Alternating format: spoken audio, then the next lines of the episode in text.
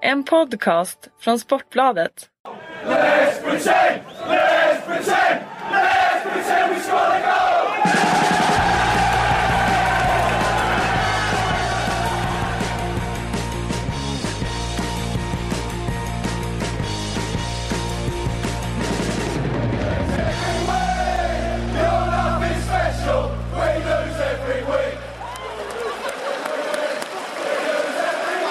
Hälsar vi hjärtligt välkomna till Sportbladets Premier League-podd återigen. Det är torsdag med mig, Patrik Syk, i studion finns Kalle Karlsson i vanlig ordning. Eh, välkommen Kalle. Tackar, tackar. Det har spelats Champions League du. Det har du gjort. Eh, och så har Joe Cole gått till Coventry.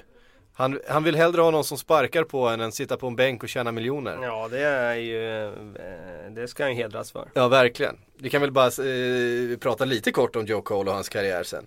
Eh, Absolut. Vi fick ju en, eh, en fråga här, eh, nu har jag inte framför mig vem som skrev det, men det var någon som eftersökte det där. Georg tror jag han hette. Georg, eh, Premier League-legenderna. Eh, som vi körde förra säsongen eh, ett antal avsnitt och, och eh, det kan väl vara på sin plats att att ta tillbaka det lilla segmentet. Eh, vi gör en mini på Joe Cole då idag, bara för att han gick till Coventry. Eh, och sen eh, så får vi se vad vi hittar på till nästa vecka kanske. Eh, men vi börjar med Champions League. Manchester City löste biffen i, i slutminuter igen. Eh, satt eh, nästan lika långt in i den här veckan som det gjorde senast. Kevin De Bruyne kliver fram när David Silva och eh, Agüero saknas. Eh, lite som vi misstänkte att det var han som skulle få göra det. Det, det är liksom det är han som, har- som har den där toppklassen offensivt förutom de två. Ja, men det tycker jag. Alltså, han har börjat väldigt, väldigt bra i City. Eh, kanske har gått lite under radarn. Eh, hans starka start tycker jag. Inte fått kanske den uppmärksamheten som han eh, har förtjänat för sina insatser. Eh, riktig poängspelare, så han gör ju mycket mål och assist. Och jag tycker nog att City som har haft två offensiva spetsar som man var väldigt beroende av i Agüero och Silva nu faktiskt har ett tredje vapen som också kan avgöra matchen med eh, individuell spetskvalitet och ögonblicksverk. Och det här målet han gör det är ju eh, rent klassmål som eh, Helt på egen hand. Ja, på egen hand och liksom perfekt avslut. Han eh, eh, tar ju City till en avsevärt bättre situation i den där gruppen nu. Så att eh, han betalar ju av en hel del av den investeringen de gjorde i somras där. Om du jämför De Bruyne med Sterling då som ju var Citys två stora eh, värvningar den här sommaren. Eh, Sterling förstås mest uppmärksamhet i England men för att han är en, en ung eh, engelsk talang. Vi har varit inne på det. Om det är någonting som Premier League är bra på så är det ju att skapa stjärnor utav, utav eh, inhemska produkter. Eh, men eh, det är ju De Bruyne som är egentligen den stora hitten så här långt. Även om Sterling förstås har, har kommit Ja, in och gjort, han gjorde mycket alltså- mål nu eh, i helgen. Precis, han, eh, De Bruyne är ju mer färdig som spelare än vad Sterling är. Och eh, han är ju, jag menar det han visar i Bundesliga i fjol det är ju att han är en färdig världsspelare. Eh, och Sterling är inte riktigt där för han är inte så jämn ännu. Eh, Sterling tycker jag ändå, jag står fast vid det, att han har gett City en ny dimension med sin speed och, och sin förmåga att vara lite mer direkt i sin spelstil. Och när han väl har sin dag så, så gör han City till ett väldigt bra lag. Eh, så att båda har ju tillfört eh, dimensioner till City men De Bruyne är eh, jämnare och eh, mer färdig. Eh, så att eh, imponerar stort faktiskt. Eh, och jag är lite förvånad att det har gått så snabbt för honom att anpassa sig. Mm. Imponerande också med tanke på den press som nu ligger på honom när, när Silva och Agüero är borta. Eh, Det är han som är där centralt och ska vara den kreativa kraften och han, han, eh, ja, han är ju också spelaren som, som gör det avgörande i, i slutet här och, och ja, det, är- det är verkligen imponerande för jag menar, eh, vad är han, 23 år gammal? Ja, något sånt. Eh, Så att, eh, men det känns verkligen som att han är där och, och eh, en av ligans bästa spelare. Eh, utan tvekan. Ehm, Sevilla såg inte sådär eh, eh, jätteskakad ut eh, utav Manchester Citys. Eh, Nej, tvärtom i första halvlek. Jag menar, det är ju Svea Ja. som trycker på och skapar en mängd hörnor där. Och det var ju, kändes då som att det var tur för City att det bara stod Mm. 1-0 där. Eh, så att, Sevilla eh, som har haft lite trögare i, i, i ligan och, och inte haft samma flyt den här säsongen som Nej verkligen förra. inte, verkligen inte. De ligger ju i mitten under halvan av La Liga. Så Mm. att eh, de har haft sina problem och eh, det känns väl som att City nu tog den där segern som kanske gör att de reder ut den där gruppen ändå. Trots den där första hemmaförlusten mot Juventus. Mm. Eh, helt klart. Eh, Manchester United eh, har ju också haft en liten eh, märklig Champions League-resa så här långt. Det blev 1-1 och kryss mot CSKA Moskva. Eh, vackrast var väl nästan eh, Wernbloms filmning. eh, det, eh, det, om det är någon som är förvånad över att Wernbloom filmar så såg ni uppenbarligen inte speciellt mycket allsvenskan eh, där runt. Nej, eh, inte U21-EM heller då på den tiden. Han, eh, nej men eh, det, det är lite roligt det där också. När, när de svenska spelarna filmar då älskar vi det. och när andra spelare gör det då fördömer vi det. Liksom. Ja. Eh, han, han, har, han har gjort det där förr. Men den var, den var rolig igår. Han kan spela spelet. Men han får en liten. Han, det- han är, de är på foten på Ja, honom där. lite grann han, får, möjligen. han får en liten. Eh, hur som helst, eh, Martial, vackert nickmål.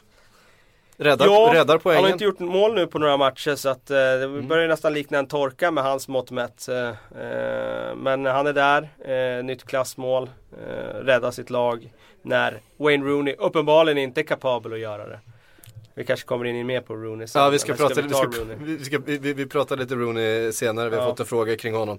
Eh, förstås, det får Ja. vi varje vecka. Ja. Eh, men vad gör han med handen Martial på Ja första? det var lite junioraktigt att stoppa upp en hand. Det är ju snarare tvärtom att i det där läget ska ju nästan handen vara bakom ryggen. Eh, just för att undvika att man ska få den på handen. Eh, han stoppade upp den och, och veva istället och då, då åker man på en straff och man får lära sig den hårda vägen när man är ung och det fick han göra den här gången. Han fick ju dessutom ganska explicit kritik av, eh, av van Gaal också för det här. Han sa ju att det var stupid. Ja, det, det är väl rimligt. Ja. Han, han, kritik, det, det, det kan han fan själv. eh, eller han, som han själv sa, alltså, I gave them advice. Uttryckte han sig efter matchen.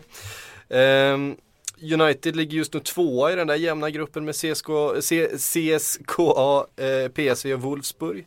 Eh, det känns som de kommer lösa det där till slut ändå va? Det är inte en, det är inte en dunderstark grupp. De har ju två hemmamatcher kvar här nu. De har ju både Mm. PSV hemma och CSKA Moskva hemma. Och det är klart, vinner de de två matcherna så kommer de ju gå vidare från den där gruppen. Och då eh, rimligen då så ska eh, de göra det också. Uh, har de lite tid att kanske shoppa en, en, en Rooney-ersättare i januari också. Ja, det är inte så lätt att bara hitta en sån men Sett till hur han har spelat så eh, bör de ju i alla fall ha i kikarsiktet någon offensiv spelare. Ja, nu var vi där och nosade Ja, igen. Men precis. Vi ska inte in där nej, vi riktigt, ska inte in där riktigt än. Nej, nej. Nej. det är sant. Eh, Arsenal förstås. Stod ju för eh, den här veckans prestation får man säga. När man gjorde det man var tvungen att göra. Man var tvungen att ta tre poäng. Mm. Eh, mot stora stygga Bayern München och gör det med 2-0. När förlorade Bayern München överhuvudtaget en fotbollsmatch senast? Ja det var väl där när Bundesliga var avgjort i fjol som man gjorde det. Ja, Eh, och det är ett tag sedan. när släppte de in två mål senast? Ja, Ja, det kanske de har gjort någon gång nu under, under säsongen men, men de, är eh, ju, de är ju ruskigt starka, det, det är ju bara så. Jag, jag kan kolla det under tiden vi snackar. Jag tycker man såg i den här matchen också vilket jävla klasslag Bayern München är. Alltså, Ja.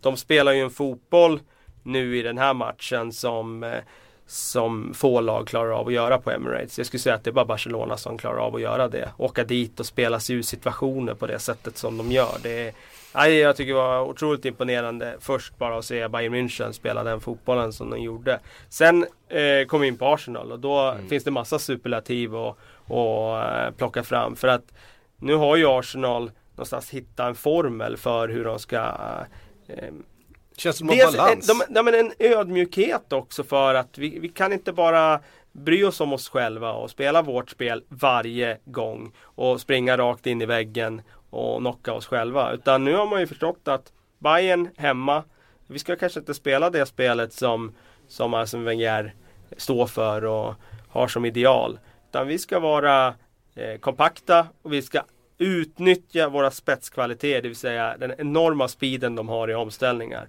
Och jag tror att de kommer kunna göra det här i varje match mot toppmotstånd framöver. För att har man sån speed och sån kvalitet på några spelare som de har. Alltså om man kombinerar Sanchez, Walcott med en sån passningsfot till exempel som Özil. Mm. Eh, då får man ju enorm spets i sina omställningar. Och de kommer att kunna, tror jag, eh, hitta ett vinnande koncept nu i stormatcher. Just det här med att de har tryggheten bakåt. Det har de inte haft tidigare på samma sätt. Och där tycker jag Peter Käck är väldigt viktig. För att nu eh, regerar han i sitt eget straffområde. Det sprider en enorm trygghet i det där försvaret. De vet att kommer det in Pastejer nu i luften så han kommer vara där och nypa dem. Eh, det gör att eh, mittbackarna kan agera så mycket stabilare än vad de har gjort tidigare. Jag tyckte förut att Arsenal var ett sånt lag som man var inte trygg med att de backade hem på egen plan halva. För när bollen kom in i eget straffområde så man visste aldrig vad, vad Mertesacker hittade på eller vad som skulle hända där. Nu tycker jag att, jag menar mot Bayern nu så, så det känns ganska tryggt att de centrerar sitt försvar och så låter de Bayern försöka komma runt på kant och slå inlägg. Douglas Costa slog ju massa inlägg, men de tog ju hand om inläggen. Och Vad bra han är Douglas Costa. Han är ruskigt bra. Eh, han är ruskigt bra. Eh, han hade ju lekstuga med Bellerin i första halvlek får man ju ja.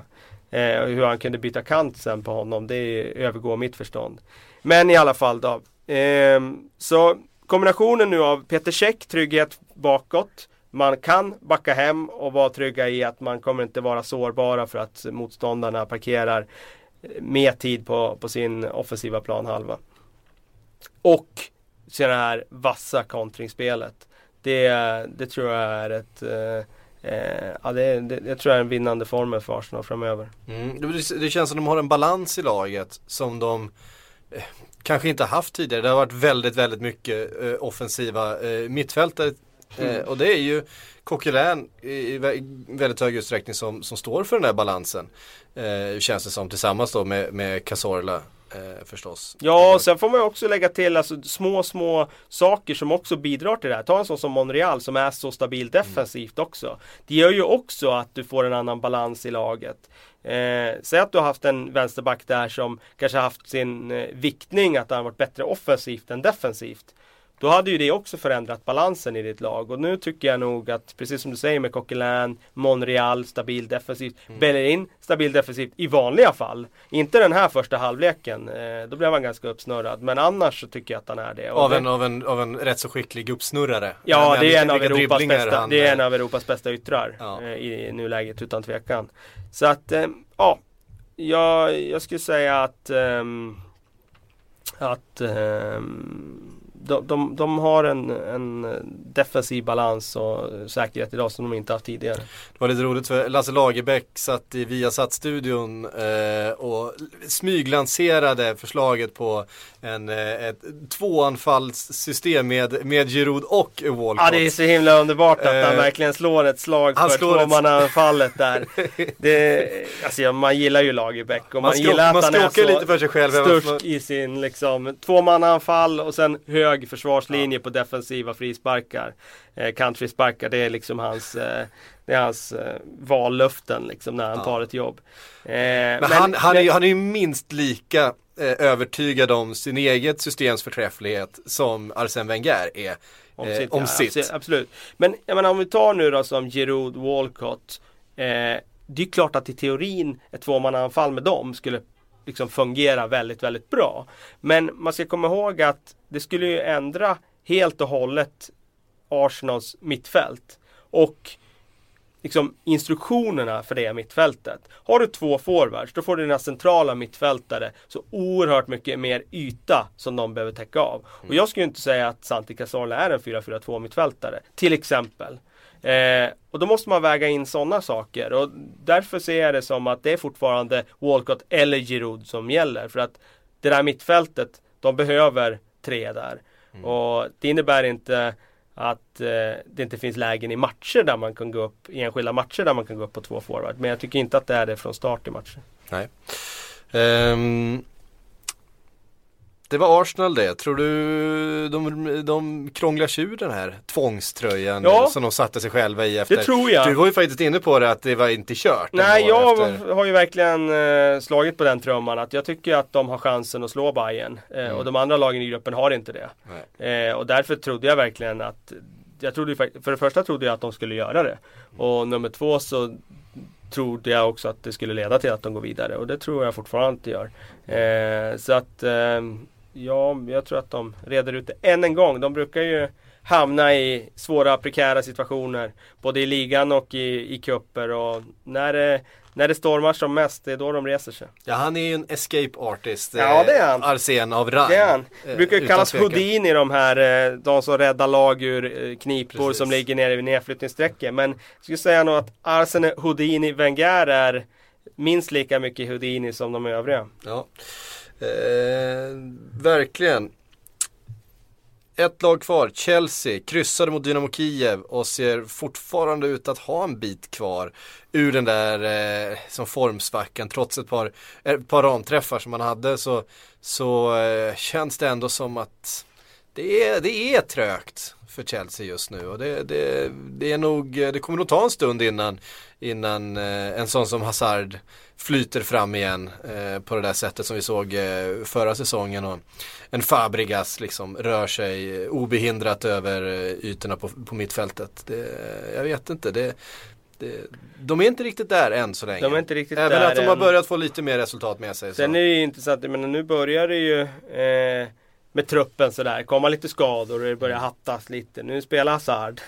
Eh, han var ju bänkad i ligan. Mm. Han spelar ju, men han var ju inte eh, Han är ju inte den Hazard som han var eh, förra säsongen. Han är en bra bit därifrån och det blir intressant att se om, om den här medicinen, alltså bänkning i hans fall, om det får igång honom nu eller om han kommer att fortsätta att underprestera här nu under en tid. Hur mycket ger det för rykten om att han eh, vill till Real Madrid just nu? Att det är det som spökar i huvudet på honom? Nej, jag vet inte. Eh, inte en aning. Eh, jag tror ju nästan alltid att alla spelare vill till Barcelona och Real Madrid. Eh, för de har så pass stor dragningskraft. Så att eh, det är möjligt, jag vet inte.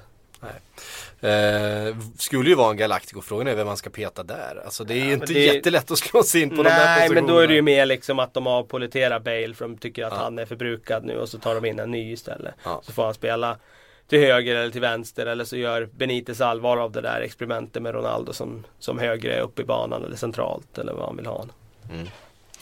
Eh, hur, ska, hur, ska, hur ska Chelsea göra då? För att eh, få det att flyga igen? Ja, om man visste det. Mm. Då skulle man kanske få jo- jobbet eh, efter Mourinho. För att jag tycker att han framstår som ganska svarslös i det här. Alltså, Han förbrukar mycket energi på att bråka med, Ja. bråka med FA. Han svingar liksom, vilt. Ja. Eh, och det, jag menar, å ena sidan då säger han att han ska ta ansvar. Å andra sidan så svingar han och läm, läm, liksom hävdar att ansvar ligger både här och där. Och eh, i princip överallt utom på honom själv. Det är domare och det är förbund och det är, Ja, det är spelarna. och det är spelarna. Ja, det är allt möjligt liksom. Och, så att jag upplever honom som ganska svarslös och jag har sagt tidigare, det blir så otroligt intressant att se hur han hanterar det här. För att eh, det är väldigt sällan han hamnar i den här situationen. Han är inte van att eh, hamna i läget där hans lag spelar eh, liksom måste matcher vecka efter vecka. Mm. Och där hans förtroendekapital riskerar att sjunka så lågt så att eh, man kan ifrågasätta hans ställning. Mm. Givetvis så kommer ju då rykten om också att eh, Pep ska vara eh, intresserad av Chelsea-jobbet. Eh, Pep som ju har eh, länkat till Manchester City rätt länge för att eh, efterträda Pellegrini. Eh, och det, det ligger förstås liksom ingenting i de här spekulationerna annat än att Chelsea kanske ser ut att, att jaga en toppmanager snart igen.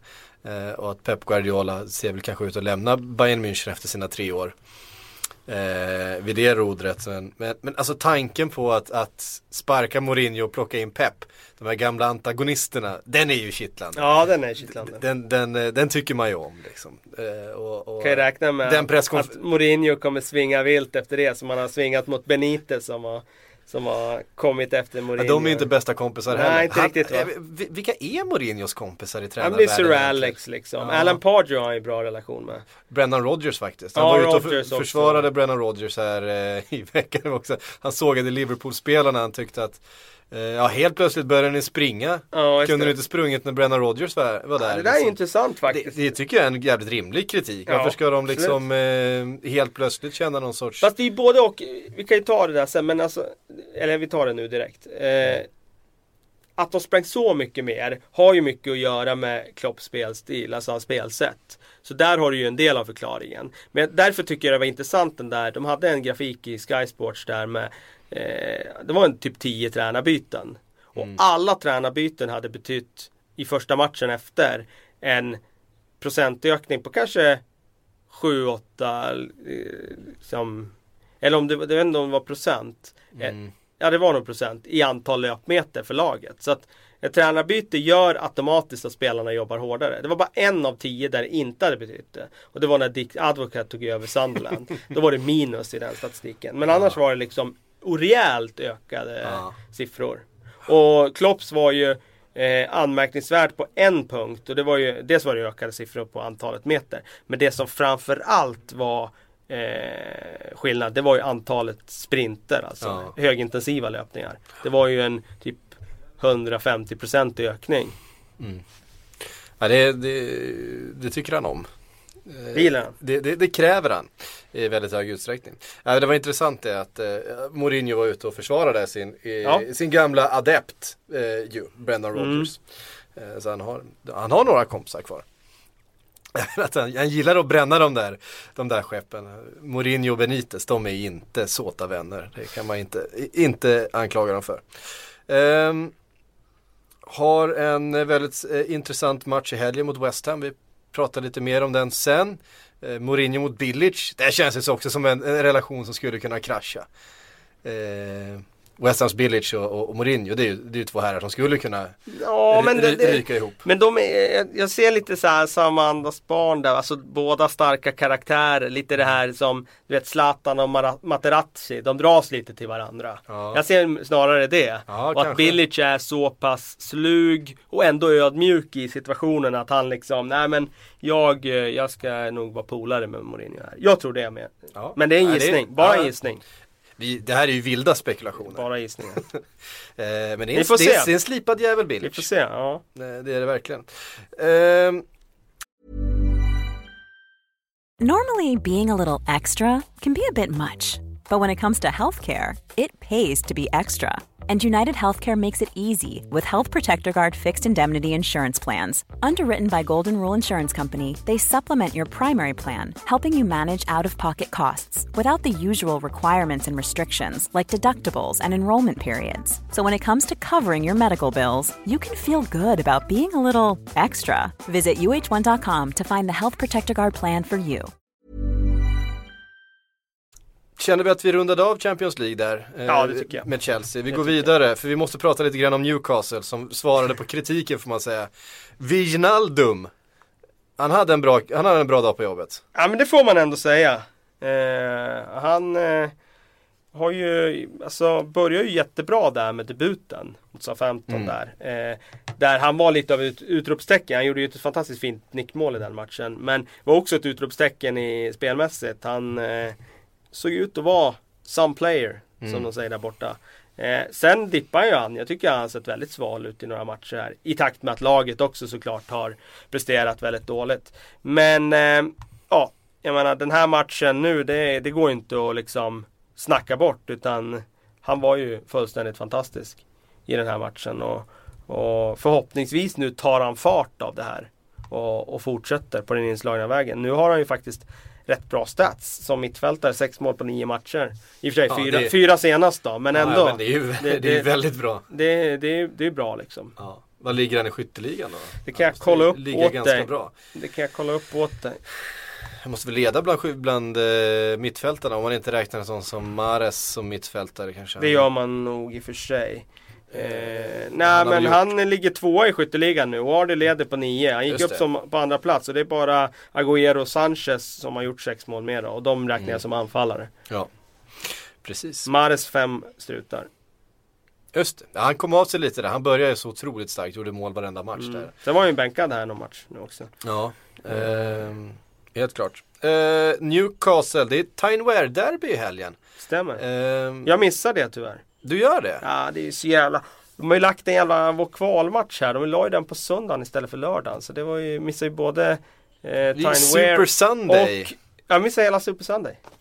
För jävligt. Ja, ja det är fel. Ehm, det blir repriser. Det blir repriser upp som hela det, natten bruk, och, som det brukar bli för min del. Eh, Ja. Det blir ett antal repriser ändå. Så att, eh, Ni som, ni som inte tittar på repriser, det är underskattat alltså. Det, det där med att, att veta resultatet när man ser en fotbollsmatch, det är, det är inte alls dumt för då kan man titta på lite andra saker och eh, koncentrera sig på, på eh, lite andra detaljer. Eh, jag ser gärna matcher två gånger. Eh, tycker jag är ganska, ganska roligt. En annan spelare värd att nämna från, för Newcastle eh, från den här säsongen och från förra säsongen och inte minst från matchen i helgen i Sissoko. ja. Eh, som ju är den som har stått för, för klassen i, eh, i anfallsspelet.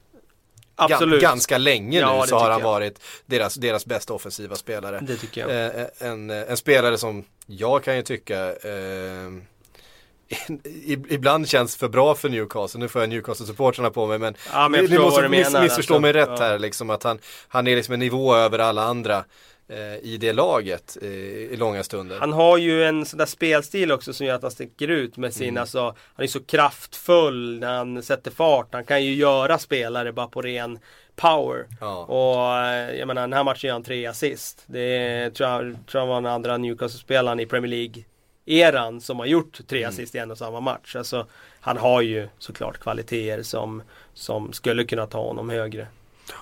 Eh, men jag hoppas att han stannar i Newcastle. Men han är ju också, när det gäller han, alltså, han är lite för ojämn. Kan jag tycka. Det är inte match efter match som han eh, levererar på den nivån. Utan eh, det är fortfarande de där topparna här och där. Och det kan vara någon tv-sänd match då och då. Jag minns ju hans där hemmadebuten mot Chelsea där han var så otroligt bra. Eh, för ett par år sedan. Men sen har han de här dipparna där han går in Men i det är ju också Newcastle i det här är det metaforiska nötskalet. Alltså, man vet ju aldrig riktigt vad man får utav dem. Utan det är succé ena veckan och total fiasko nästa. Ehm, tyngre för Sunderland, ny förlust igen. Eh, för Big Sam. Mm. Fick inte den där effekten som man hade hoppats. Nej, jag tycker väl Big Sam hade lite otur här. För jag menar, det, för mig var det en 0-0 match. Eh, och eh, jag tycker ju att eh, det skulle ha slutat 0-0 också om domarna hade gjort sitt jobb. För att jag tycker nog att det var frispark där vid målet. Ja. Jag tycker faktiskt att det var frispark redan när han hoppade in i, i Pantilimon där. Mm, eh, och sen dessutom så hade han Stor, kanske... Stora Pantelimon. Han är ju, han ska han ju ju hantera det bättre. Alltså det- man är förvånad ändå att en, Ja. en, en så pass liten spelare ändå kan få honom. Ska, Alltså, det är han klart, ska det limma den man, beror på hur man kommer och sådär. Men Limmar han inte bollen måste han ju boxa den. Det är ju så enkelt är det ju. Och eh, nu, nu gjorde han inte det och nu förlorar han slag. för det Eh, man tänker med just Pantelimon är ju att han är så otroligt stor. Ja. Han är väl två meter lång och eh, måste ju väga hundra pannor liksom. Ja. Ehm, så att det, ja. Det där är en sån här situation man tänker sig att just den målvakten inte ska råka ut för. Men samtidigt det handlar om, eh, man kommer från olika håll och det är balans och man smäller ihop. Ehm, skulle du spela på Sunderland i helgen? Om du De var en har- spelande människa? De har alltså Newcastle hemma i Tyne Wear. Ja, det är ju det I- där med derby, derby är ju derby, liksom. grejen. Ja, ja det- alltså ska de vinna någon gång då ska det kanske vända ett derby. Mm. Eh, ja, men det kanske är läge då. Big Sam får en Ja. vecka till på sig och Ja precis, ja, Sätt- men sätt- sätta lite prägel så. Det var intressant, jag läste en intervju med Fabio Borini där i lokalpressen. Han, han jämförde ju Sam Allardyce med Carlo Ancelotti för eh, då hans eh, känsla för detaljer. Han påstår att han har lagt oerhört stor vikt nu under de här dag, första dagarna vid detaljer. Allt ifrån liksom frisparkar till inkast till allt liksom. Och han, han presenterade via PowerPoint förstås. Ja det är oklart men det, det Det är ju utesluter så han jobbar. Det utesluter jag inte. Men ehm, det är resultat, han menar då på att det är, liksom, det är skillnaden mellan topptränare och inte topptränare. Liksom de som lägger eh, stor vikt vid detaljen. Vi får, eh, vi får Men som eh, sagt, Fabio Barini ser jag kanske inte som någon, eh, vad ska jag säga, eh, facit i ämnet. Nej, vi får väl eh, återinföra Alerdici då. Ja absolut, det kommer snart här när de har vunnit tre matcher i rad. Ehm, Från honom själv alltså. ja, eh, det var en utav eh, fyra riktigt, riktigt spännande matcher som jag hittade från den kommande helgen. Eh, vi kan väl eh, dra lite analyser eh, utav dem. Och vi kan väl börja då med, eh, ja, Time derbyt förstås på söndag, men vi kan börja med West Ham-Chelsea eh, på den klassiska klockan fyra tiden på lördag. Eh, West Ham som ju har gått riktigt bra. Mm. Inte minst har man gått riktigt bra mot, mot topplagen eller storlagen. Mm. Ehm, Har slagit både City, Arsenal och Liverpool. Eh, Chelsea som går lite kräftgång fortfarande. Kan vi se en, eh, en skräll. Det är ju ändå en skräll om, New, eller om, om West Ham vinner den här matchen mot Ja, Chelsea. så är det ju. Så är det ju. Eh, De, hade, hur ju- man de har ju haft- faktiskt haft lite svårare på, på hemmaplan West Ham Ja, än de har har haft haft. på bortaplan. Och det antyder ju att de är ett kontringsbaserat lag som gillar att sitta lågt och, och, och ställa om snabbt. Och det har de gjort effektivt och det är därför de har kunnat slagit, som du säger, Arsenal, Liverpool och City. Mm. Eh, Mourinho är ju fortfarande en slug tränare. Så jag, jag tror ju att han kan komma upp med någonting som stör West Ham i det här. Eh, och det kanske blir ett katt och råtta spel här mellan vem som är mest defensiv och vem som får eh, möjligheten att kontra i den här matchen. Mm. Så att, eh, jag skulle nog säga att eh, för mig är Chelsea favorit trots sin svaga form. Det gäller ju att få stopp på Payet. Eh, inte minst i West Så är det. Ham. det är ju- Lanzini tycker jag är imponerat också. Han har gjort eh, väldigt bra ifrån. Det är ingen spelare som jag inte hade koll på så innan han kom hit. Och han har gjort, gjort det förvånansvärt bra. Och är, nu har man Andy Carroll också så man Ja, har Andy en, en, en hyfsad plan B. Verkligen. Eh, han var inblandad där senast och Nicka ner lite, stångades. Precis. Han förlorar inte många nickdueller än alltså. Nej det gör han inte. Herregud. Eh, stor och stark förstås. Nästa match tänkte vi kunde prata lite om är Arsenal-Everton. Arsenal som ju då förstås kommer från den här fantastiska matchen mot Bayern München. Eh, Everton som eh, Ja, man kan ju Ja. lägga till också den fantastiska matchen mot Manchester United där före landslagsuppehållet. De kom Ja, in med en verkligen. väldig fart i det här. absolut. Eh, Och Watford. Ja, inte minst. Ehm, och Everton som ju har glänst till under den här säsongen som ju har en, en, eh, en riktig högsta nivå. Inte minst i några spelare då i John Stones och, och Ross Barkley. Framförallt Lukaku eh, i vissa matcher. Eh, men det känns ju som, som, eh, som Arsenal ska kunna, som ska kunna lösa den här uppgiften på hemmaplan.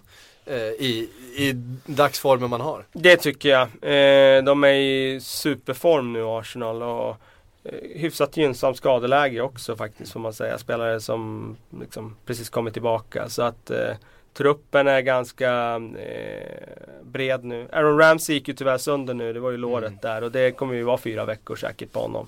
Eh, så det är klart, det är ett avbräck. Men är det någon som går sönder i den där elvan så tycker jag nästan det är Ramsey. För där har de en bra ersättare i Oxlade Chamberlain. Eller Ja. det är liksom en högerytter där de ganska enkelt kan laborera fram en lösning. Man det har kan inte riktigt Wall... hittat en, en, en roll för Aaron Ramsey Nej. känns det som. Så att det är nästan som att ett problem som försvinner lite grann också när han går sönder. Lite så blir det ju. Jag tror inte att Wenger ligger sömnlös över att han går sönder. Just av den anledningen som du säger. Att det blir lite svårt. Det, han, är alldeles, han är alldeles för bra Ramsey för att sitta på bänken. Det går inte. Han har för hög status och är för bra för det. Ja. Men han är inte tillräckligt bra för att spela centralt med de spelarna som finns i Arsenal nu. Coquelin är för viktig. Han är den enda som tänker riktigt defensivt. Cazorla är för bra, för viktig för spelet. Och Özil petar runt ur 10-rollen. Eh, det innebär ju egentligen att eh, eh, Ramsey kan bara spela till höger. Och de har ju löst det med att ta igen en roll där han går in i plan. Men som sagt, jag tror att han, eh, han gråter nog inte över den där skadan. Det, det är den skadan han har råd att ta. Det hade varit värre att bli av med Özil, Sanchez eller för den delen Walcott i den Ja. liksom, viktiga eh, rollen Cazorla. Eller Cazorla. Eh, får man slänga in Arteta där egentligen? Det är inte riktigt samma fötter. Ja, då tror jag Ramsey hade klivit ner på den positionen faktiskt och spelat bredvid Coquelin. Jag tror Ja, det. Då hade han fått den centrala rollen. Eh, Sandra Newcastle har vi som sagt pratat om. Men så har vi också Manchester-derbyt på Old Trafford. Eh, oerhört intressant. Det är ju inte, jag har svårt att se en riktig favorit här om jag ska vara riktigt ärlig. Hade, hade David Silva och Agüero varit hela så hade jag tyckt att trots att det är på Old Trafford hade Manchester City varit en ganska tydlig favorit. Mm. Eh, nu ser det inte så. Nej. Nej men jag är nog beredd att hålla med. Det är nog en sån där match som där oddsen ligger väldigt jämnt. Tycker jag. Eh. Som det ska Silva, vara i ett derby. Agüero borta. Såklart enorma avbräck. Eh, men också ett avbräck i kompani. Ja. Eh, att han inte eh, är riktigt eh, fulltränad och fit for fight. Han är, var ju tillbaka nu senast, satt på bänken. Men eh, det var ju ett lite club versus country bråk där mellan Mm. Pellegrini och Belgien. Han gick in och spelade landskamp här efter att ha missat 4-5 matcher i City. Och det var inte Pellegrini glad över, såklart. Nej. Eh, och ehm, Men kompani själv, själv ville ju spela. Ja det är klart, spelarna vill alltid spela. Ehm, men eh, Pellegrini då så valde jag att ha honom på bänken nu den här matchen. Jag tror ju att han kommer gå in i startelvan och spela nu till helgen. Jag, tror, jag tycker han betyder så pass mycket. Det är bara att kolla statistiken på de matcher han har spelat den här säsongen och de matcherna han inte spelar. Antalet insläppta mål, det är ju som natt och dag för City. Så är det. Men eh, ska vi ta den här eh, Rooney-diskussionen nu då? När vi är inne på Manchester-derbyt. Vi, vi gör det med en eh, fråga som vi fått ut av, ska vi se så att jag eh, hittar bland mina papper här. Jo, det var Jonas Boston som skrev eh, på en skala från BB till Cristiano Ronaldo. Hur mycket sämre är Rooney än BB? han, han är liksom, han skulle vara längre ner på skalan där. Eh, det tyckte jag var en roligt ställd fråga. Ja. Det är klart att Rooney inte är sämre än BB. Eh, men är han tillräckligt bra för Manchester United just nu? Eh, den gode BB, han tillhör väl Rayo Vallecano nu för tiden, gör han inte det?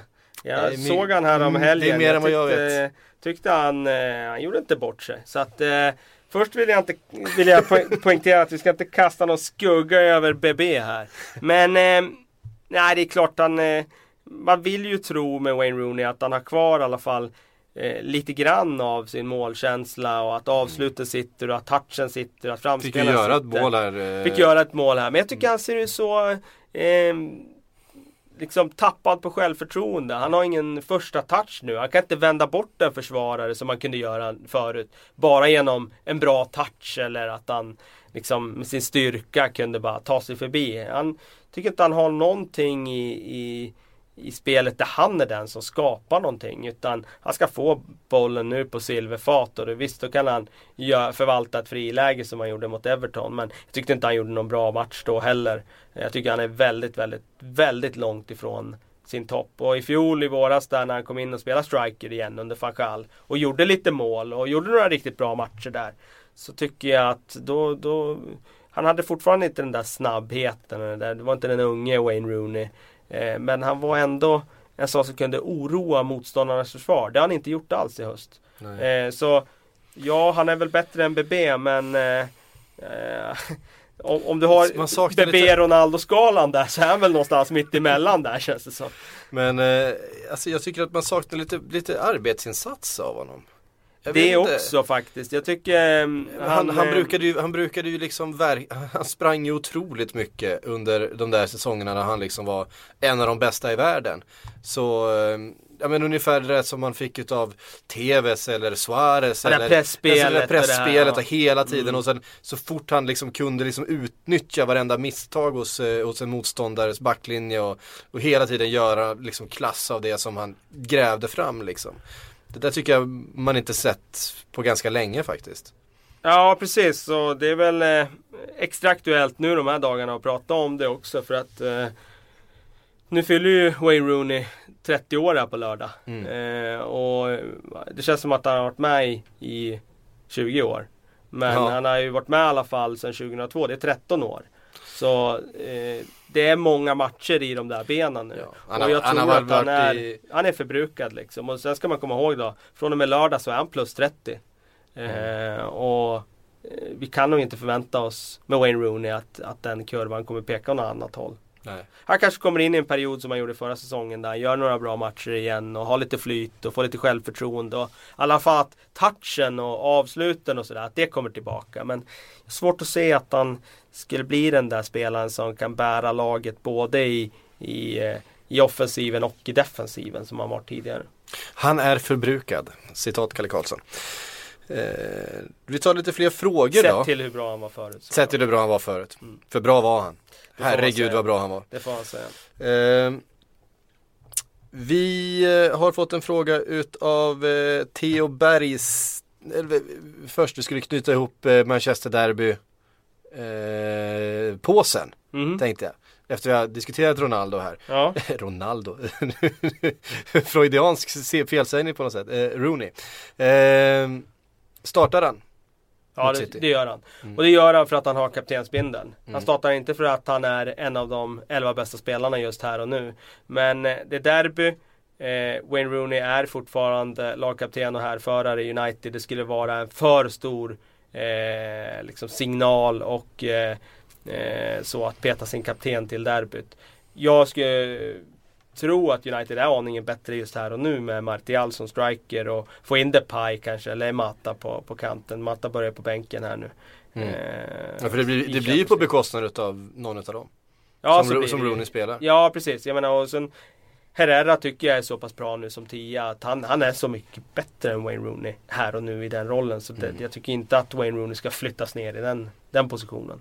Lite Lampard-kvaliteter på Herrera. Ja, Komma sådär andra våg och, och eh, med Han ganska bra mål, mål. målsinne. Han sådär. gör väldigt mycket mål, det får man säga. Så, jag vet inte exakt vad hans stats är i huvudet så, men han gjorde han gjorde inte så många matcher i fjol. För att han, Han var ju, gjorde en del mål. Han var ju petad eh, stor del av hösten. Det säga, han gjorde 19 starter i fjol i ligan och då gjorde han 6 mål på det. Mm. det och det bra. är bra som central mittfältare. Och han spelade absolut inte så högt upp i banan som eh, en nummer 10-roll Nej, nej, det, i fjol de gjorde de matcherna. inte det. I fjol spelade de mer ett 4-1-4-1. Eller 4-3-3 med Mm. eh, en sittande mittfältare. Och jag menar den rollen Gör du sex mål under en hel säsong där, då är det bra. Mm. Han gjorde på 19 matcher, det är hälften av matcherna. Det är, det är riktigt, riktigt bra. Ganska, ganska snygga mål vill jag minnas också. Ja, men ganska liksom bra avslut, bra, ja, Med liksom. fina avslut. Ja. Mycket, han, har bra, avslut, bra liksom. skott. Ehm, och i år har han då i ligan har han startat tre matcher och gjort två mål. Och det, jag menar... Mm.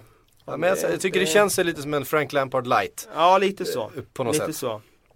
Eh, och det är sämre, sämre betyg har vi delat ut Ja, det har vi gjort. i den här podden. Det har vi gjort.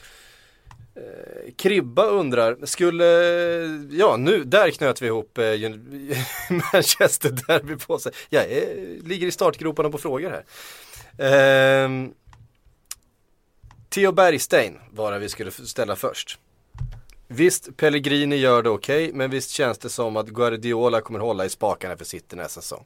Det var det vi var inne på där. Ehm, kommer han ta sig an det här tror du? Jag tror att han lämnar Bayern efter treårscykeln. Ja. Eh, sen var han hamnar, det vet jag inte. Eh, Det har ju kommit uppgifter om att det redan ska vara klart. Ja, jo, jag vet. Vi pratade om det här Ja. förut. Eh, men eh, ja, vi får ju se. Mm. Eh, jag, jag tror ju att det kan vara många klubbar som, som är intresserade av honom. Giv- Givetvis. Ja. Han är väl kanske den högst värderade managern i Ja, han är världen. väl det fortfarande trots att han går snett lite här och där och flyttar Douglas Costa till, till fel kant. Eh, Det drar ner ett plus i Kalles bok. Ja, men det tyckte jag var en cock-up som man säger på engelska. Eh, Kribba undrar, skulle två proffstränare kunna dela på en klubb och styra laget tillsammans? Vilka skulle passa bäst för varandra? Alltså lite Ja. Lars Tommy-grej Ja, liksom. men precis. Ja.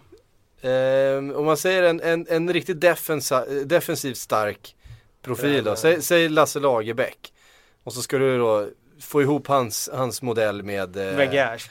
Ja, det blir väldigt svårt. Ja men det det, det är det jag menar, att det är det som är det svåra här. Att det blir ju någon slags kulturkrock om du liksom tänker dig att du ska plocka de bästa av två eh, olika spelsätt. Mm. Eh, jag tror att det skulle vara väldigt svårt. Sen är det ju många av de här eh, tror jag har svårt att eh, gå in i att eh, de har sin idé om så här, så här vill jag spela. Jag tror de har svårt att, att eh, släppa på eh, liksom, även om det bara är små delar då i spelet. Eh, fasta situationer, det kanske man kan släppa till en assistent. Liksom. Det här Mm. har du ansvar för. Men jag tror det är svårt eh, på den nivån alltså. Om vi inte tänker rent eh, taktiskt då, om vi har en taktiker och en inspiratör då. Ehm, ja men, ja, ja, man men tar alltså, det en, är en klart. Mourinho och en Di- Diego Simeone. Nu är Men- Mourinho men- en inspiratör Men det är också, det som är grejen att du, du pratar, den här menar ju två topptränare. För det är ju klart att det finns ju många tränare skulle jag säga, där, alltså det är ingen tränare, eller många, jag skulle säga så här, det är ingen tränare som kan allt. Och då handlar det om att eh, skaffa sig kompetens på andra nyckelroller som till exempel då taktik. Det finns någon som är jättebra inspiratör, Harry Redknapp, han kanske ska ha en assistent som är eh, mer taktiskt lagd.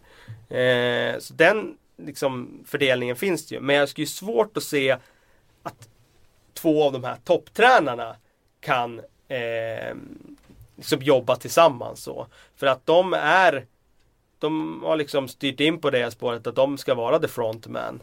Och eh, vissa passar för det. Och vissa passar bättre för att vara den som jobbar lite i bakgrunden och kanske liksom kavlar upp ärmarna på träningsplanen och gör mycket av det. Någon måste ju vara Tord Grip. Ja men lite så, någon måste spela dragspel jag på att säga. Men, eh, nej, men någon måste göra lite av det jobbet i det tysta. Och jag, jag tror inte att det skulle passa så här, topptränare och, och kliva ner och vara liksom eh, bara bollplank. Nej. Eh, nej, Jag, jag, kan tänkte, inte se liksom José Mourinho liksom de, Lars Tommy dela en tränarpost med Sam Allardyce liksom. Det, så, då, då skulle clasha för mycket. Alltså det skulle vara två för stora egon som skulle bara nej det, det här går inte.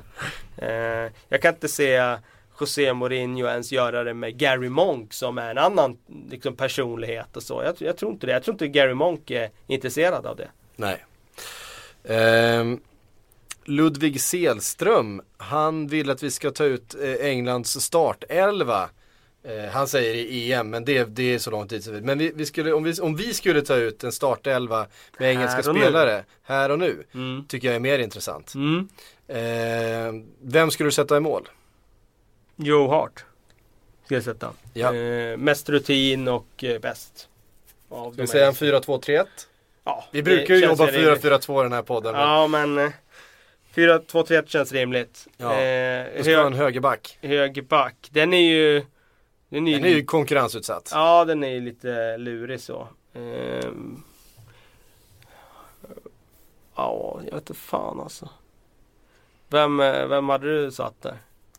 Eh, Vem, vem, ja, jag hade ju satt, ja, Klein ja, det eventuellt. blir väl det. Ja, Det blir va? väl det. Ja, om vi tar de bästa här och nu.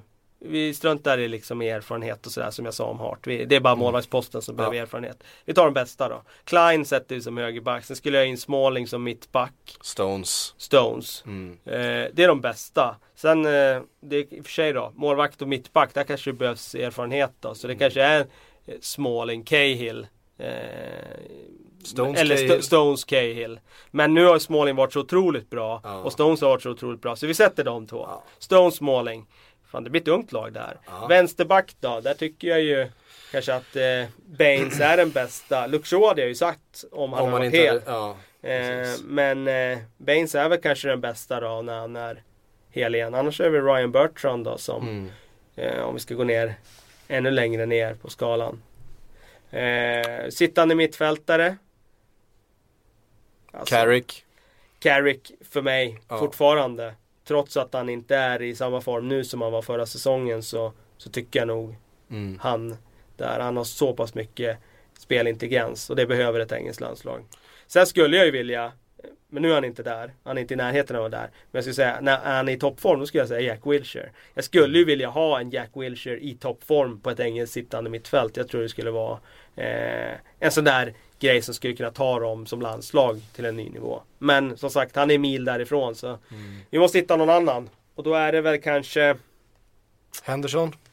Ja, det är väl kanske Henderson som ska in där. Och så på de offensiva positionerna så är det ju Barkley som nummer 10. Ja, Det är ju Raheem Sterling som ytter. till vänster. Ja. Ja, vänster då. Och sen är det väl Theo Walcott till höger kanske då.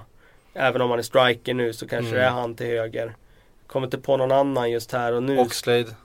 Ja, ja, ja. Jag skulle hellre ha Walcott än Oxlade. Mm. Och så längst fram tycker jag det är Sturridge. Mm. Eh, och då, det innebär att jag petar Rooney. Vi petar Rooney. Ja. Jag tycker det finns fler än, än Sturridge går in före Rooney. Eh, Jamie, Jamie Wardy. Wardy. Ja, Jamie Wardy.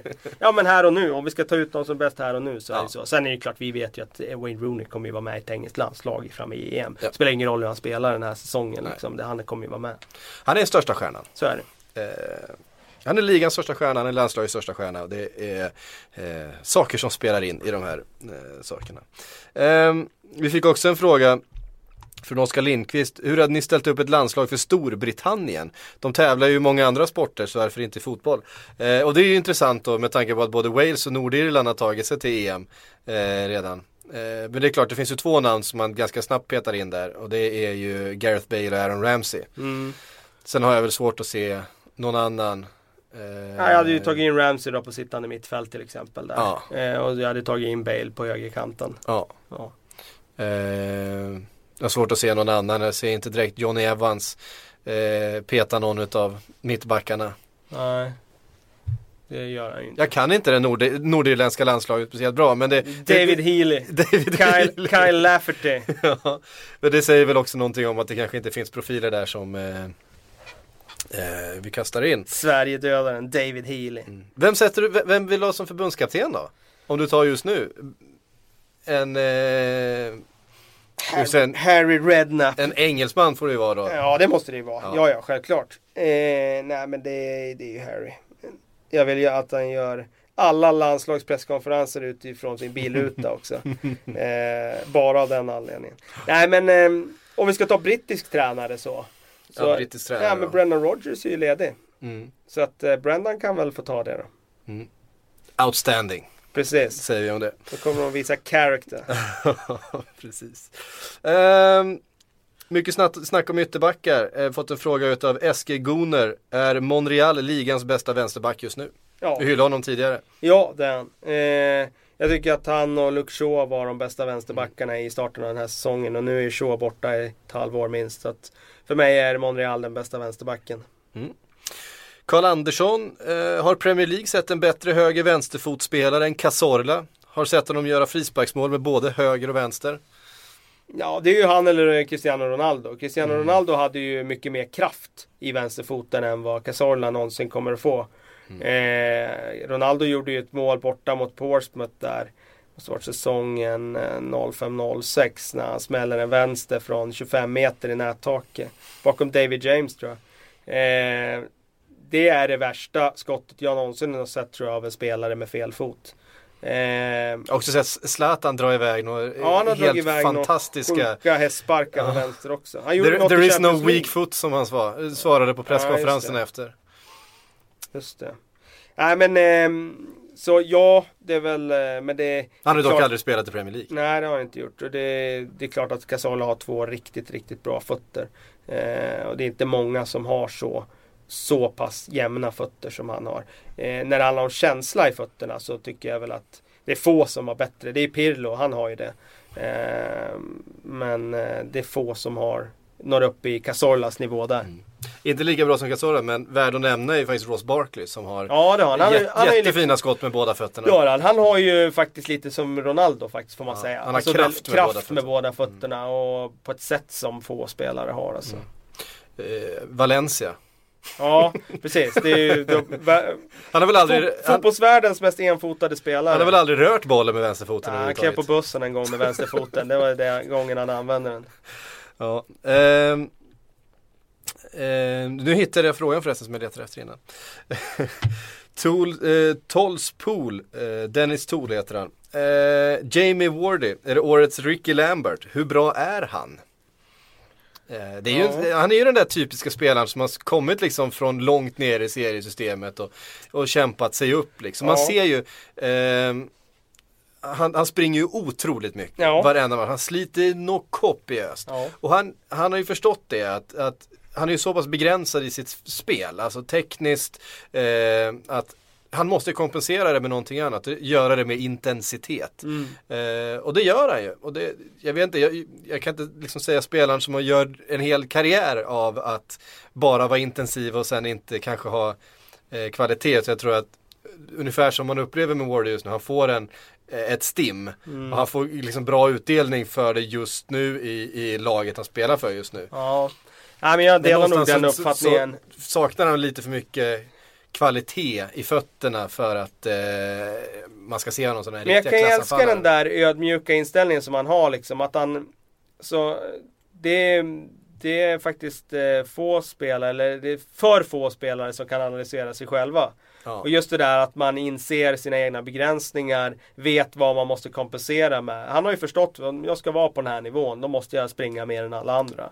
Och jag måste göra det i match efter match. Och, och så gör han det. Eh, det är fler spelare som skulle kunna ta sig långt i sin, med sin fotboll genom att ha den inställningen. Men som inte är beredda att göra det. Eh, inte har förmågan att göra eller, eller inte har eh, liksom förmågan att eh, liksom förstår det mentalt hur mycket Mm. som krävs för att göra det. Och eh, Jamie Vardy gör det och han får man också säga drar med sig hela sitt lag med den eh, energin. Och jag tycker det är helt fantastiskt att se. Jag tror precis som du att han kommer komma in i en period sen där han springer och springer och springer men då kommer inte målen trilla in i samma takt. Men ja, låt oss glädjas så länge det gör det. Ja, vi- Han har ju ryckt i skytteligan nu. Ja, Han är ju fan eh, tre mål före nummer två liksom. Han kommer göra 20 mål i år. Ja, det gör han nog. Eh, utan tvekan.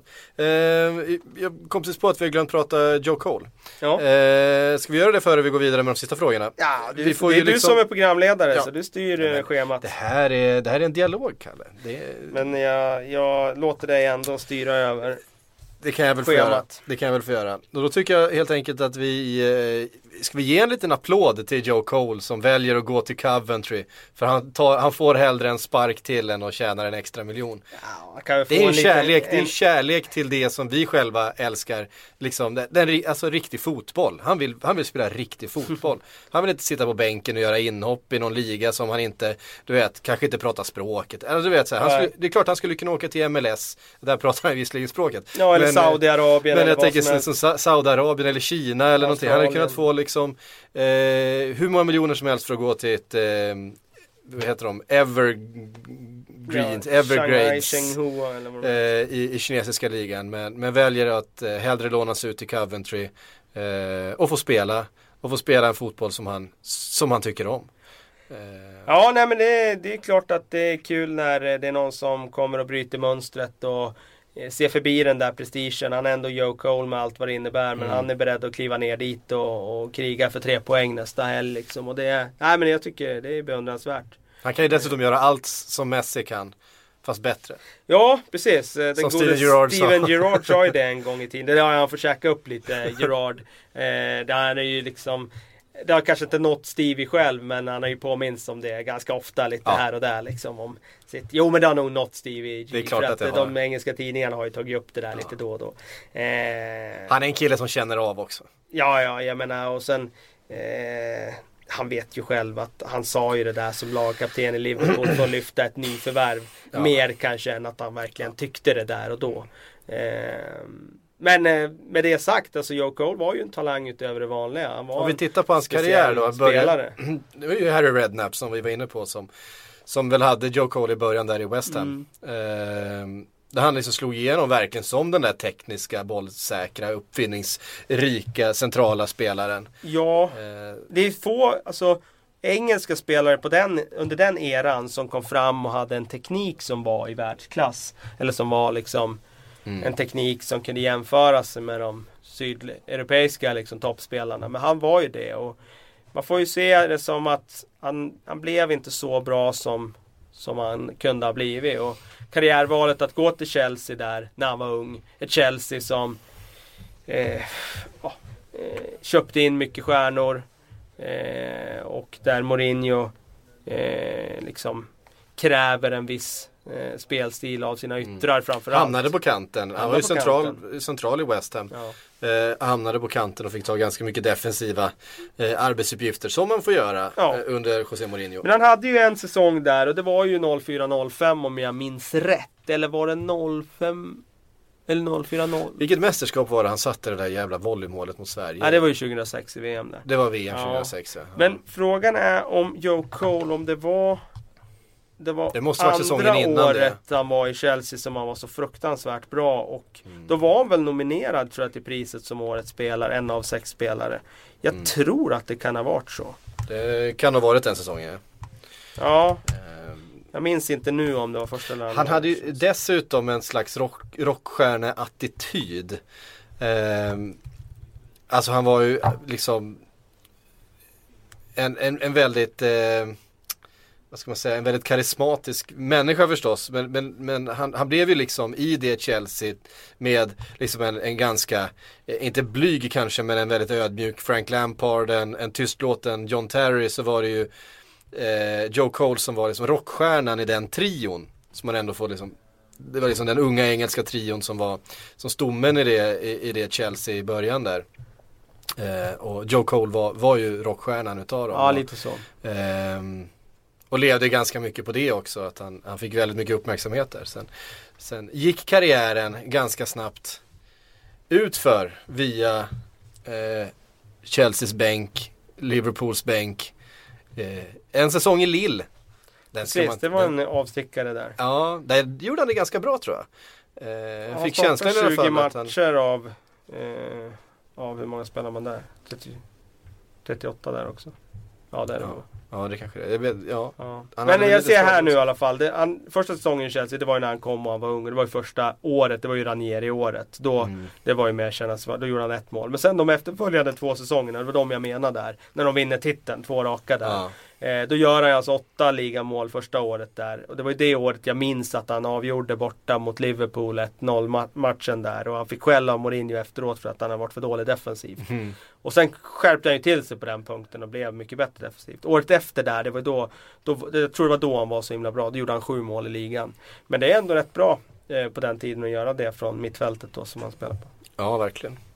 Eh, nej men det är förstås, eh, han är yngre än man tror. Alltså han är 32. Ja, jag vet att han är 80, 81 va? Nej, han är yngre än så. Nej, han är 81. Nej. 8 november 81. Så att han fyller 33 år här om ett par Han fyller 34 om ett par veckor då. Ja precis, han, fyller, exakt, han är 33 och fyller jag trodde 34. Han var, jag trodde han var Nej, eftersom jag själv är född 81 och det är du också så, så, är det. så vet jag det. Nej men det känns så, för att han var några år yngre än, än eh, Frank Lampard och John Terry. Han, han var på något sätt den, eh, den, den yngsta utav dem där. Ja. Ehm, och det är ju lite så man, jag framförallt kommer ihåg honom som eh, från den där Chelsea-tiden. Eh, gillar man honom. Ska vi ta lite fler frågor? Kör. Eh, Mårten Everbrand skriver Norwich bottennapp, är Olsson en vänsterback för landslaget? Jag vet inte, nu gjorde han ju två fina inlägg här. Mm. Och det ska han ju ha credit för. Eh, men eh, Samtidigt så är han ju, så är en del i en backlinje som släpper in sex mål. Ja precis, och han skulle behöva lite fler matcher tror jag i Norwich för att hitta tajmingen. För att han var så väldigt otajmad ut här när han spelade i landslaget. Så att, jag skulle nog säga fler matcher på Olsson. Jag gillar ju Martin Olsson när han var i Norwich. Där var han ju faktiskt en av deras bästa spelare här tidigare. När han kom dit första säsongen där. Så att, eh, ja. Mm. Ge han lite mer matcher. Um, Rasmus Hjortling eh, skriver Nej förlåt, nu blandar jag ihop namn här. Eh, det var inte den frågan jag skulle ha. Oskar Schultzberg. Vi kan ta eh, Hjortlings fråga sen också då, när vi har nämnt hans namn.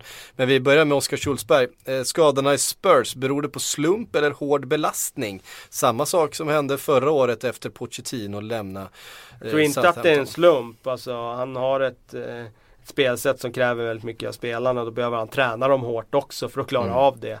Och då, det blir som en följd. Det är klart att att det ökar skaderisken. Samtidigt, eh, Jong Min Son har ju inte varit i Spurs så länge.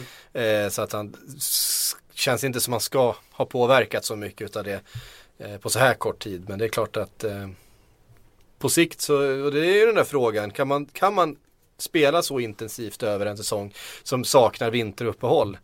Eh, som ja, ju, det är som intressant ju. Vi får se här under Klopp-sessionen. Det ska bli ja. oerhört intressant att se. Är det där igen. Uh, och då kan vi väl uh, komma in då på Rasmus uh, fråga då som är Markovic verkar ej vara möjlig att få tillbaks i januari. Tar Klopp in någon annan? I ja men det tror jag vem? att han gör. Det tror jag. Sen vem det blir, det vet jag inte för han kommer nog han har ju kunskap om Bundesliga och det kan bli spelare därifrån. Det kan spela och han har ett högt anseende bland spelarna i dessutom, Bundesliga. Så att han... dessutom. Eh, men jag är helt säker på att han kommer plocka in någonting, det tror jag. Eh, nog kommer han plocka in någon spelare som han tycker är liksom pinpointad för det här spelsättet som han har och sin idé. Mm. Eh, för det fick, den känslan fick man ju eh, lite grann. Markovic var ute och uttalade sig om Rodgers för första gången här i, i, i veckan och eh, sa att de inte alls hade någon speciellt bra re relation och att han aldrig fick chansen och när han väl fick chansen så var det hela tiden på fel position. Han fick aldrig spela på sin, på sin position som han vill spela. Eh, som ju faktiskt är liksom till vänster i ett anfall egentligen. Mm. Och han spelar liksom höger wingback de flesta matcherna han spelade för Liverpool. Så det är klart att han blir lite frustrerad. Eh, men eh, Nej, han, eh, det var Liverpool Echo tror jag som skrev att Markovic skulle plockas tillbaks i januari. Men det, så kunde man inte göra enligt kontraktet de hade med eh, Fenerbahce är det va? Eller är det Besiktas? Nu har jag inte stenkoll. Eh, fråga från William, den här får man lite då och då. Vilket lag håller Kalle Karlsson på? Den får man ju ta någon gång per säsong och Ja, det är många som frågar. Nej, Ja. men på, på all- allvar så, jag struntar ju faktiskt i hur det går för mat- i matcherna. Det där har jag eh, liksom Det är ju kommit förbi Västerås. sedan länge. Ja, alltså med tanke på att Västerås SK nu sladdar i division 1 norra. Ja, det ska jag säga också att jag var ju inte sådär eh, liksom inget Ingen supporter av Västerås SK när jag växte upp heller. Mer av VSK bandy och Vik Hockey faktiskt. Det var ju mina lag i Västerås, snarare än VSK fotboll. Eh, men nu när de sladdar i division 1 norra och Västerås, en stad med 140 000 invånare, riskerar alltså att ha sitt bästa fotbollslag i division 2. Då håller jag ju oerhört hårt på VSK. Så att eh, just nu så hoppas jag verkligen, verkligen, verkligen att de reder ut det där och eh, grejar kontraktet i division 1. Mm. Så ja, jag håller på Västerås SK. Jag håller tummarna på för. Mm. Men det är inga andra lag. Det Ja, Karlbergs. BK. Att, Karlbergs BK. Karlbergs BK håller du också på. Just Eftersom nu då? betalar min lön så blir det svårt att eh, svara något annat lag. Exakt. Eh, vi tar en sista fråga, den kommer från Salle. Messi och Ronaldo på varsin kant i Bournemouth med Mourinho som coach. Hade man kunnat utmana om Europaplatser? Ja, det är klart man hade. Så dåliga är inte Bournemouth att, att de inte med Messi och Ronaldo på varsin kant. Ma- Messi och Ronaldo på varsin kant och Mourinho som tränare. Det är klart att Bournemouth hade utmanat om titeln. Ja, de hade ju Europaplatser kanske. Ja, ja, men Det, det, och det var det han frågade faktiskt. Ja, Utmana om Europaplatser. titeln. Nej, kanske inte titeln. De har för dåligt försvar. Ja, jag tror, jag tror eh, sätter vi hela elvan så tror jag fan inte de ska greja det ändå alltså. Men det är klart att de, man hade kunnat spöa vilket lag som helst med de två spelarna. Det skulle förändra en del, det skulle det göra. Det, så mycket går jag med på. Ja, det får bli det avslutande för den här veckans Sportbladets Premier League-podd. Tack för att ni har lyssnat, tack Kalle för att du kom hit. Vi ses om en vecka igen. Och hörs, hej! Let's pretend! Let's pretend! Let's pretend